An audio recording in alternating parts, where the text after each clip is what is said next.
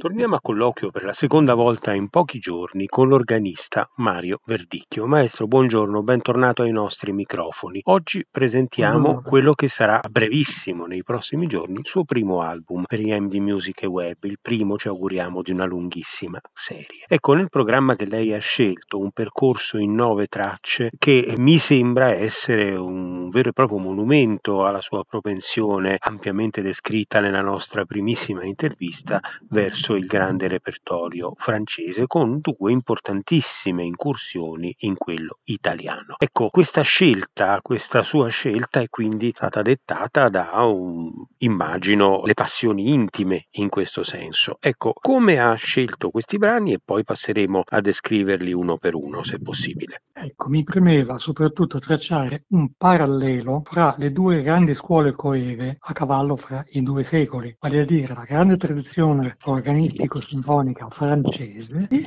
la scuola italiana che proprio in quegli anni si stava emendando da tutta quella, quella tradizione pseudo, pseudo, trascrittiva operistica che veniva dall'Ottocento ancora. L'organo italiano del primo Ottocento in pratica faceva le funzioni, si suole dire, del teatro dei poveri, vale a dire le parafrasi operistiche erano fatte soprattutto all'organo in chiesa, anche durante le funzioni.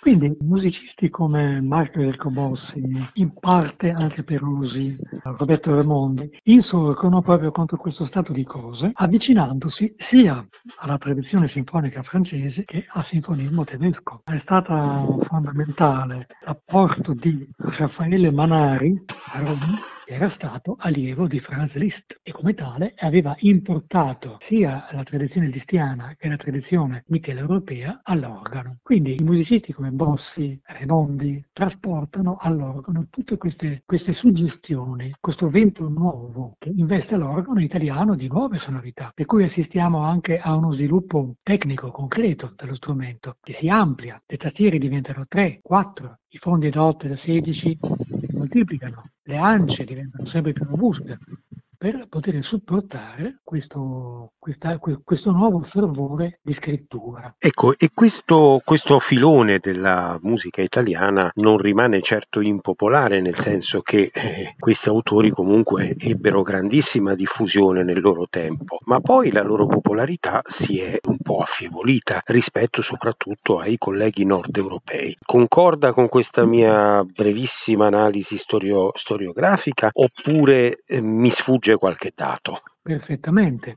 nel senso che con, con l'avvento e con l'avvicendarsi delle correnti strumentali filologiche che se da un lato hanno fatto riscoprire l'importanza del grande organo classico italiano di tradizione cinque seicentesca, da un altro hanno guardato con sufficienza, per non dire con sospetto, a queste musiche tardo ottocentesche, facciandole di decadentismo. Per cui c'è stato questo, questo abbandono, questo abbandono che però, questo abbandono che da un ventennio a questa parte è stato a sua volta abbandonato, mm. perché gli organisti più perspicaci hanno riscoperto questo patrimonio. Certo, ecco, ma in questo senso quindi potremmo dire che i due filoni che lei rappresenta in questo primo album per IMD sono espressioni di due atteggiamenti diversi, ovvero sia la grande esplosione dell'organo sinfonico, del sinfonismo all'organo in Francia, che non si è certo affievolita, ma anche, anzi, è probabilmente proseguita sino all'epigono, se vogliamo considerare Messiaen un epigono di questo discorso, mi corregga se sbaglio, e invece la tradizione organistica italiana che invece, a prescindere dal recupero di questi autori, comunque non ha avuto la stessa fortuna. No, non ha avuto questa fortuna, infatti,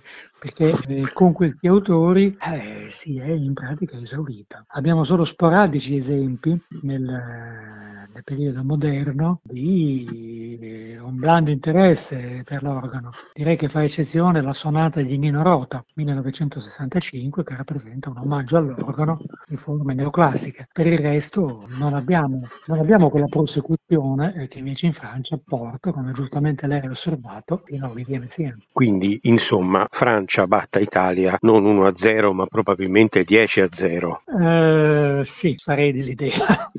Purtroppo. Ma si sa che noi italiani siamo molto bravi a essere profondamente nemici del nostro patrimonio culturale e delle nostre radici quando non corrispondono a determinati cliché alle volte purtroppo non realistici o comunque non certo esaustivi, ma volevo capire proprio qual è, qual è secondo lei, secondo la sua esperienza, il motivo di questa, di, di, di, di questa costante perdita ecco, di questa costante perdita del nostro patrimonio culturale dietro a chimere che poi favoriscono una certa colonizzazione culturale da parte invece dei repertori stranieri e anche degli interpreti stranieri, perché poi questo discorso alla fine favorisce i vostri colleghi non italiani piuttosto che i nostri. Infatti si assiste addirittura al paradosso che sono proprio i colleghi stranieri a impadronirsi delle, delle nuove scoperte del nostro repertorio. Eh, nelle mie registrazioni ci sono anche le variazioni sopra un tema di eh, Ravanello, che sono stati riscoperti proprio dai colleghi tedeschi. È curioso questo. Eh,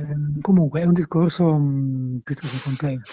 Penso che una buona parte di responsabilità in Italia l'abbia avuto l'interesse per il teatro d'opera, che in un certo senso ha fagocitato molte nuove proposte anche. Non certo ultima la riscoperta dell'organo. Vuoi perché l'organo è uno strumento che si trova soprattutto in chiesa, quindi si ammanta di questa, questa, questo questa parvenza, questo sapore pseudoliturgico. Vuoi perché siamo arrivati in ritardo anche storicamente rispetto ad altri paesi, alla Germania e anche alla Francia. Ecco, invece ben diverso il discorso degli autori francesi, ma le sue radici francesi vogliamo ricordarle un attimo. Lei potrebbe quasi essere un artista definibile, un interprete definibile naturalizzato nella tradizione francese, più che un italiano arrestato al repertorio francese, sbaglio? Sì, vengo studiato infatti mh, con l'ultima grandissima rappresentante della della tradizione organistica francese, Marita Ralin, direi di aver frequentato e introiettato questo repertorio, questo, questo, e anche questo modo di vedere, di vedere, lo strumento. Ecco, gli autori, gli autori che lei ha rappresentato in, questo, in questa prima track list, che cosa possiamo dire in particolare dei brani che lei propone, dei sette brani di questi autori che lei propone? E Frank anche, mi perdoni, dimenticavo Cesar Frank. In pratica il canovaccio è sempre lo stesso, è conseguenziale. Dall'esempio esempio di Franck porta il linguaggio sinfonico all'organo, nasce la generazione dei sinfonisti. Vierne era stato allievo diretto di Franck, infatti, e sviluppa ancora di più questo linguaggio sinfonico.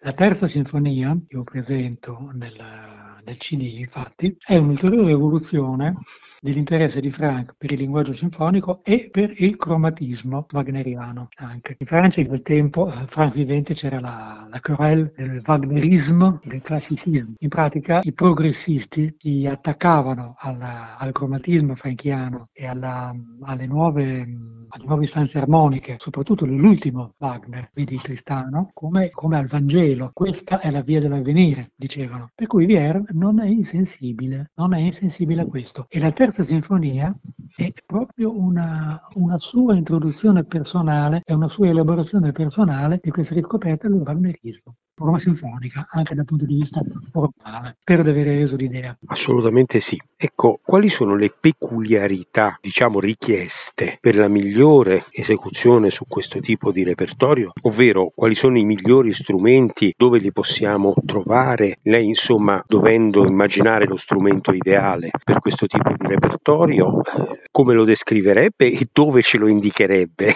Certamente si parla di organi francesi. Franz vivente abbiamo quell'incredibile esempio di eh, costruzione di estetica organaria che è stata Aristide Cavaillé-Coll, che in pratica ha costruito gli strumenti per le maggiori, per le maggiori chiese parigine e francesi. Strumenti che tenevano conto sì della tradizione classica, ma anche delle nuove istanze timbriche e strumentali. Strumenti solitamente a tre manuali, con una robusta base timbrica dei fondi da 8 e da 16 e questa, questo, questo grande smalto dato ai registri d'ancia. Strumenti veramente, veramente adatti adatti per questo linguaggio. In Italia abbiamo avuto qualche esempio del genere, soprattutto per opere di organari come i tamburini, i mascioni, tamburini che nel 1930 costruisce gli organi per il Duomo di Milano tenendo conto di queste nuove, di queste nuove scoperte e, e, di queste nuove caratteristiche timbriche proprio degli organi di Cavagliacolo. Di grande importanza ai registri di ancia, grande importanza ai fonti da 8 e da 16, perché sugli organi italiani del tempo c'era questa nuova, questa nuova urgenza formale e timbrica. E mi riallaccio appunto ai vari Ravanello, Remondi, quella generazione organistica del tardo Ottocento italiano che ha, eh, ha riscoperto questa, questa, questa estetica. Ecco, per quello che riguarda essenzialmente questa tracklist che stiamo proponendo. Si tratta di registrazioni provenienti tutte dal suo archivio. Per quello che riguarda, andando all'ordine, studio sinfonico di Boschi, la fantasia per Adnost Franz Liszt. Si tratta di un organo di Flentrop della Pausgerkirche di Berlino, dove fece una serie di concerti anche registrati poi per Ria, la radio di Berlino. Per quello che riguarda invece la um, Sinfonia di Vierna, la terza, è un organo italiano della chiesa di San Giovanni Evangelista, un organo del 1928 di tamburini e appunto risponde a quelle caratteristiche che ho elencato prima, della nuova, della nuova scuola organaria italiana e si è mostrato molto adatto per questo linguaggio.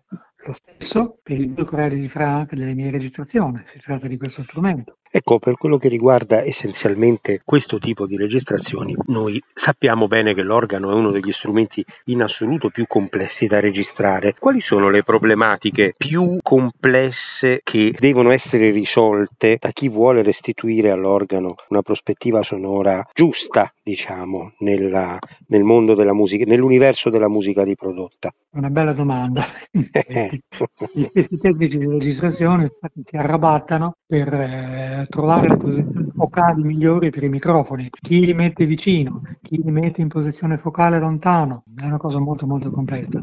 Riguardo l'organo ha, ha, difficoltà di presa, presa di registrazione per quello che riguarda soprattutto i registri dei ripieni, che sono eh, costituiti di armonici, di quinte, ottave e ottave e quinte.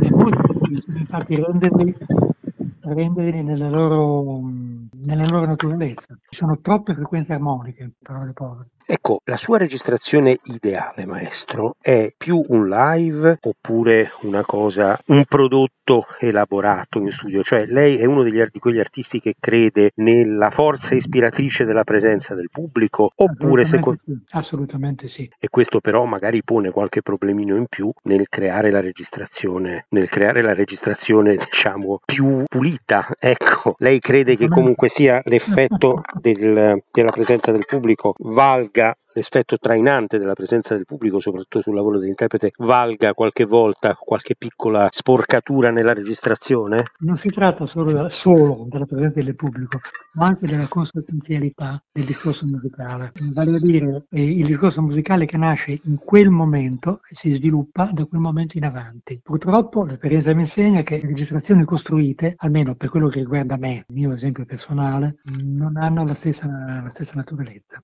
non hanno la stessa, la tristezza e talora non hanno la stessa conseguenzialità.